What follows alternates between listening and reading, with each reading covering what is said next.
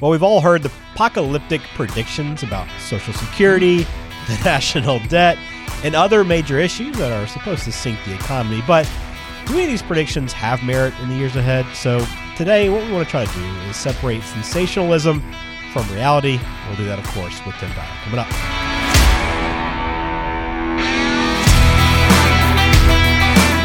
When it comes to your finances, you don't want to be at a disadvantage. Tim Dyer can help. He's a wealth manager specializing in retirement planning and investment management, and he can be that financial coach that helps you achieve your goals in retirement. This is Retirement Power Play. Glad to have you back inside the Retirement Power Play podcast. I'm Ben George with Tim Dyer, wealth manager specializing in retirement planning and investment management there in San Diego. And Tim, good to talk to you again. Are you uh you, you buy into these apocalyptic predictions at all, or generally you just kind of look at them and, and just kind of shrug them off because you know they they sell they sell copy and they sell advertising? No, come on. Um, well, I'll say this: uh, if anybody you know knows me or has, has, met me, I'm a generally a very optimistic person. Um, I like to think I have a, a shred of common sense, so I you know I understand that that there are other things that um, it's not just all roses and rainbows or whatever they say. But you know, I got a. I remember when I worked at a previous firm, one of the head strategists, somebody that you'd see on CNBC all the time, he used to say, you know, you want to be very careful about betting against the end of the world. Number one, uh, it only happens once, and when it does, it I guess it really doesn't matter, right? So right. we have to live our lives. Um, but you know, yes, to your point, sometimes um, in every I don't want to say in every, every great lie, but may, maybe I'll say in every great apocalyptic quote, there's a shred of truth about it, right? It's stemming from something that has merit, but then it usually gets kind of uh, amped up on uh, steroids to kind of move the needle one way or another, whether it's sell magazines or more eyeballs on TV or whatnot. But I don't know. Let's break down a couple of them and see if we can dispel some myths. Yeah, let's see how many of these predictions you want to stuff into the penalty box today on this episode. uh, how about this one? Social Security. Start here. It's going broke, and they're going to have to cut everyone's benefit. So that's that's the huge apocalyptic prediction. Is that this is not going to be around anymore at some point? What do you think?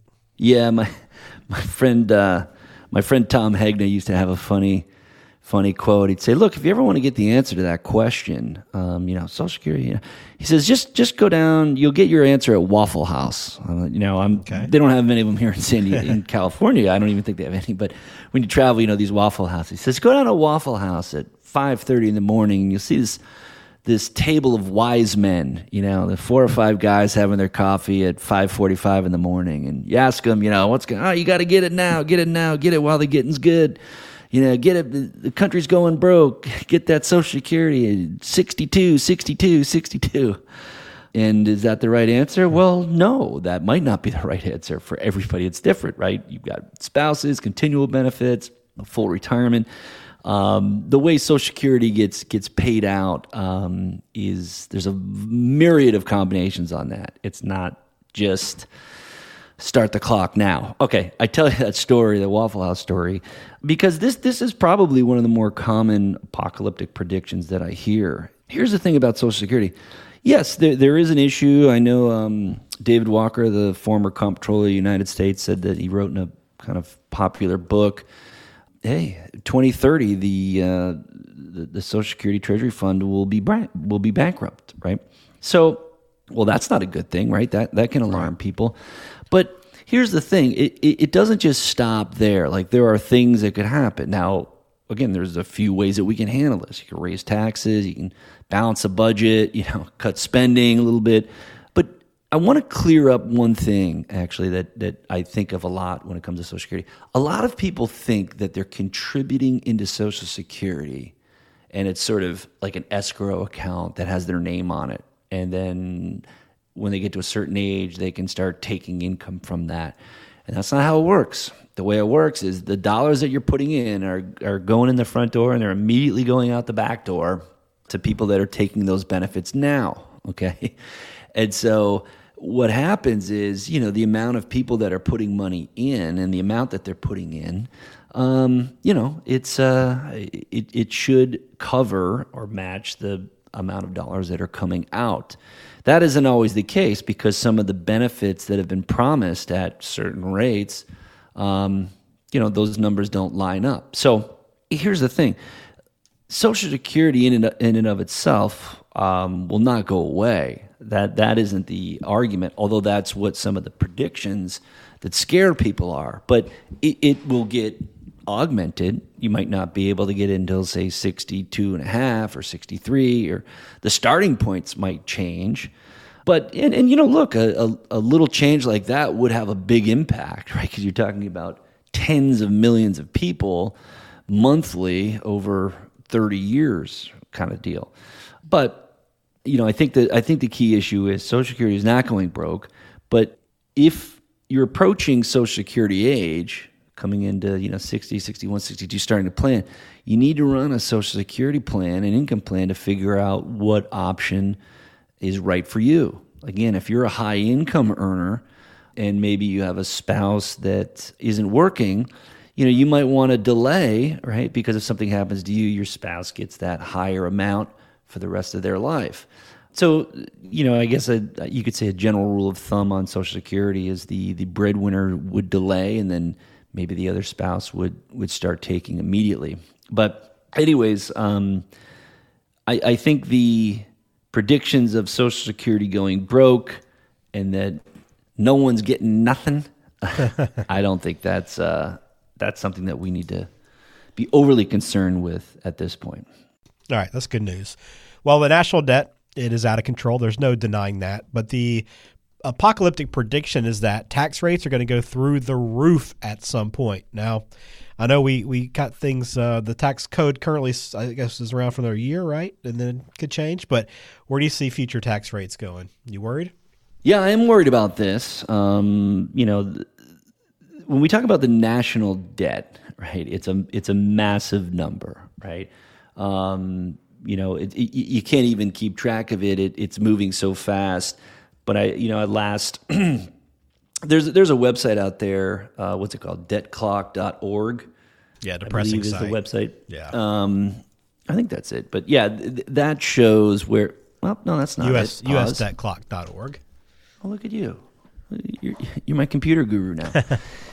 uh, national debt, 34 trillion right now, and by the time we're done this program, it'll probably be you know 34 trillion uh, 100 billion. So it's moving fast. But what's important is when we look at what is our debt as a percentage of our economy, right? It's it's almost like the economy or GDP, gross domestic product. It's almost as if that is equivalent to somebody's income. And the national debt is sort of like their credit card debt, right? Now, right now, the, the debt is about, what is it, 118 118%, I believe, last time I checked, um, of our GDP. So that is pretty high um, historically, right? It, yeah. You know that, and that's been trending up fast. But it doesn't necessarily mean it has to stay there. For example, if you had a hundred thousand dollar a year salary and you had uh, one hundred twenty thousand dollars of debt, right? You'd have a negative net worth. Okay, that has some negative consequences. But you may um, be making some changes. Maybe you're in between selling two properties, you know, whatever it is in this example, and you may get a $40,000 bonus. Okay, well, you pay down the debt, and now you're at, you know, 80, uh, you know, 80, 80, 80,000, if you will, on 100,000 of income. So it, it can have a massive swing. Now, I'm not saying that all of a sudden, uh, what is it, forty trillion dollars is going to fall out of the sky. Hmm. but the point is, is that really that percentage is is something that we're looking at. The absolute dollar amount of the debt. I mean, that'll scare anybody because it's a number that's almost too big to comprehend.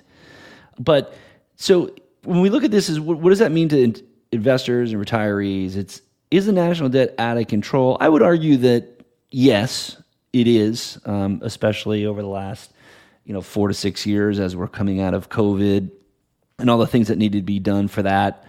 Uh, some of the just the wild spending. Okay, we, we know that. So you had mentioned at the beginning of this about you know tax rates are going to change. Now I thought we taught you deeper than this, Ben. uh, te- it's not one year. It's uh, it's actually going to be in two more years. So Two more years, okay. 2024, 2025. So December 31st, 2025, the tax cuts that came into effect under the Trump administration go away, and we go back or sunset, as they call it, back to our previous rates. Okay. So the you know it's funny the way they do it is I've mentioned this. This sunsetting is a sneaky way of saying, look, this is not a tax hike, right? It's just saying, well, we're going to hike rates from A to B, you know, from 15% to 22%. Well, it's not, they're not hiking rates. They're just reverting them back. Oh, by the way, in parentheses, they were higher before. So, yes, it's a de facto rate hike. But so that's already going to happen. Now, we could see legislation changes. Now, to be fair, we could see legislative changes that either hold the current tax cuts or lower them. I mean, again, it's it's improb it's a low probability event, but it doesn't mean it's impossible. Um, the more likely scenario is that you know we sunset to higher rates, and that some of the tax brackets and tax rates in those brackets uh, could go much higher. So, I think this is a, a bigger issue than the Social Security per se. But unlike some conventional wisdom, we don't have to pay off the national debt, you know, to zero, right? We, we, it's it's not like there's uh, an end of the world or end of end, end of um, what's the word I'm looking for? Like there's no maturity date on it. Yeah. But based on our credit worthiness and our, you know, again, debt to income, if you will, that's how other sovereign nations view the dollar. And, and that affects a whole bunch of things, right? We remember from Economics 101, imports, exports, and, you know, dollar gets strong, dollar gets weak. Um, if people aren't investing in the US dollar, or specifically if they're not buying US Treasury bonds, well, then that's less debt that we can float to pay for our bills, and that can create kind of a little cascading effect. So, um, that's you know, look, that's something that it's it's constantly um, being dealt with. Um, I don't want to drone on about it, but uh, it's a problem. Uh, but is it at the end of the world? You know, probably not. The um, one of the worst case scenarios that happens is just you know the the, the dollar gets completely devalued, and you know that could be a bad thing. But again, that's an extreme scenario. There's a lot of things that need to happen for that to happen, and it's easy to get on top of a mountain and scream these horrible things are going to happen to get some attention. But the system is incentivized to protect itself to a certain degree, um, not to a hundred percent degree, but you know th- there is a incentive to make sure that you know our economy doesn't collapse. Collapse, obviously. Yeah. So that's what I have to say about that. Well, one of the one of the areas where people have been screaming quite a bit about is climate change. Um, it being a serious problem, and you know the the prediction people keep saying that our economy needs to be completely overhauled in order to deal with it. And that's kind of the prediction people are making. Greta? Do we have Greta on line too? All right. I couldn't resist. Um, look, I don't have a big opinion on this. Uh, I guess controversially so. Climate change being a serious problem, I, I would, you know, I would tend to agree with this that we need to be cognizant of the fact that, you know, weather and climate has a, has an impact certainly on the human species, but I think it's the sort of the depth and magnitude of this overhaul to deal with it that's that's kind of the troublesome parts. I mean, here in California, I, I don't remember it's 2030 or 2035, like all you know, gas combustion cars are to be cease, you know, cease to exist. And it's like, okay, uh, you know, I, I get it. There are some things that we've got to sort of pull the band-aid on, but I think we've got a lot of policy in place uh, currently that I don't know if we have the data to, to back it up uh, where it is now. So, look, this is a retirement uh, podcast. I think that uh, climate change is uh, to each person, it kind of has different levels, just like people have different risks in the market. But as it comes to uh, investing, you know, we want to look at, at as that policy changes, maybe infrastructure gets expanded, you know, which sectors and in those sectors, which companies uh, can do well from that, right? Maybe material companies because they're providing, or energy shifts from, you know, coal to clean energy and solar and, th- and those types of things. So they all have a ripple effect, and I think that's the bigger picture. But I'm I'm not the person; it's way above my pay scale to kind of determine uh, what needs to be done specifically around climate change. And that's what I got to say about that. well, we got a few more um, areas of, of concern. Inflation being one of them. We've seen it come back a little bit, but the big concern is that runaway inflation is going to rock the economy for years to come, not just a, an impact this year, but for years ahead. Mm. Well, we probably heard that more a year ago when inflation was really, you know, so, you take inflation that goes from a historical average of three, even though we were below that before this recent spike. It goes from three to nine, you know, that's a massive percent change upwardly, you know, 200% gain. But at the same time, we get these huge percentage gains. We also uh, see some opportunity where it can pull back. So, look, it's 2024. Interest rates and inflation are, are under control and they're stabilizing. So I don't think this is something that just rips apart, you know, the economy in the near term uh, for years to come. So it's always a concern. By the way, it doesn't mean inflation zero. It's always going to erode our purchasing power in the future. Yeah. And it's important as a retiree to know that when you retire, whether it's at 60, 65, 70, whatever age it is, you know, there is decades of life projected, uh, life expectancy after that. And so when you think about what dollars that you're going to need for your 80 or 85 or 90 year old self, you know, you need to plan for that today. And, um, you know, using the power of, of markets and compounding and interest and those things, it helps keep you inflation. It keeps you ahead of that taxes and inflation uh, problem, you know, that does exist on a consistent basis. But I don't think uh, runaway inflation is uh, in the cards uh, for us in the near term. We got into the housing market a little bit on our last episode as we were looking ahead at 2024 and looking at some predictions. But int- interest rates, which have kind of hopefully hit their peak here in the last year. Um, but the fear is that those high interest rates are just going to grind the economy to a halt because there's going to be eventually a, a, crash in the housing market because no one wants to move. Right? Everybody's sitting on a three percent interest rate on their current home.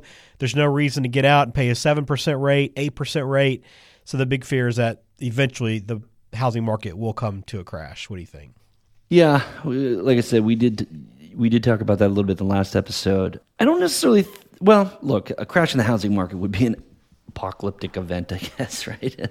a crash. I, I just think houses moved up so fast so quickly and so much because rates were low.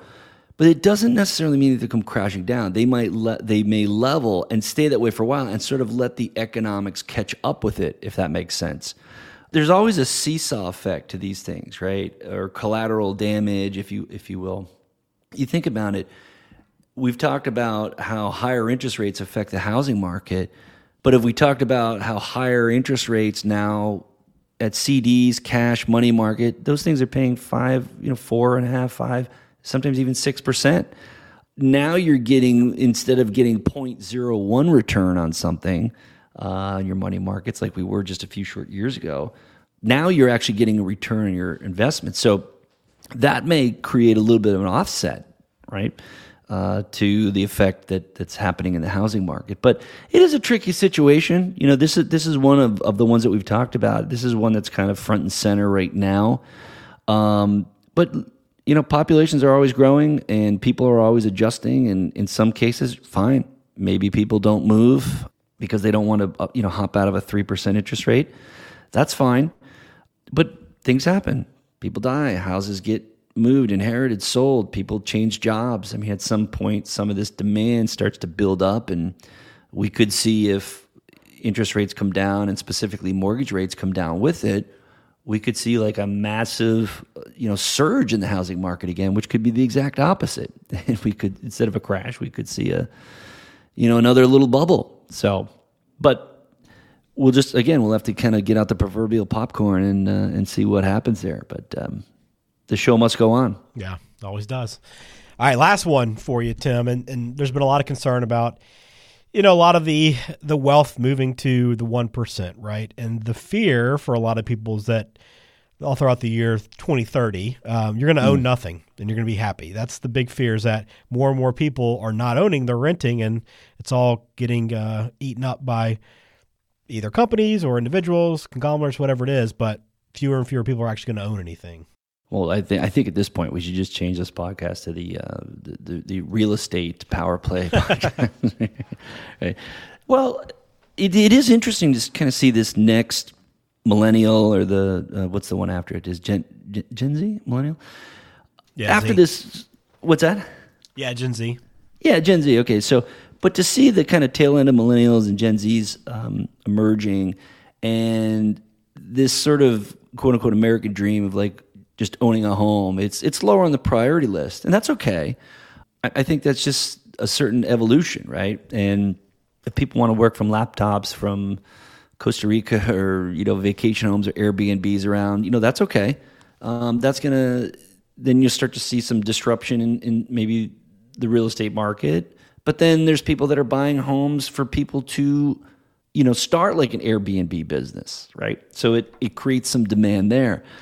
Um, I don't know. I mean, there's something about uh, home equity um, and having roots and even some community that that impacts can impact um, happiness, life satisfaction, financial, and there's also the financial aspect aspects of that. But you know, to think if you're 20, if it's the year 2030 and you own nothing and you're happy, terrific. Um, I think at, at at a minimum, it just creates some opportunities in in different areas, which are are, are trends to kind of keep an eye out for. All right. Well, that's not all doom and gloom, as some people might make you uh, think, but there are some things to be concerned about and prepare for. And of course, again, it all comes down to planning and, and being prepared for whatever comes our way. We can't predict the future, but you can't have a plan in place to, to manage your wealth and investments and be ready for retirement. If you have questions for Tim over at Dyer Wealth Management there in La Jolla, California, you can always call 858 459 3937. Again, 858 459 3937. Good stuff, Tim. Thanks for talking us off the ledge a little bit today. We appreciate that as always, and we'll do it again soon. Yeah, we'll be op- more optimistic on the next one. I hope so. Not a promise, though. Take care.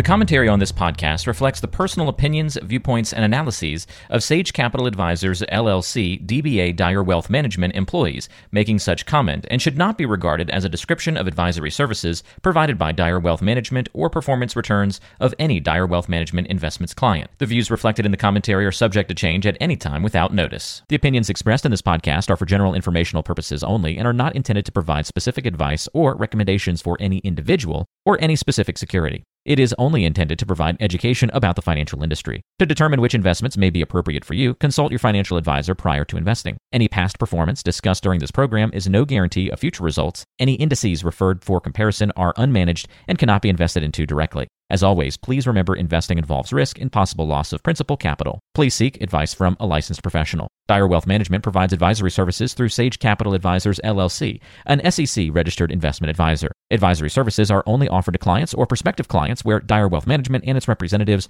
are properly licensed or exempt from licensure. No advice may be rendered by Dyer Wealth Management unless a client service agreement is in place.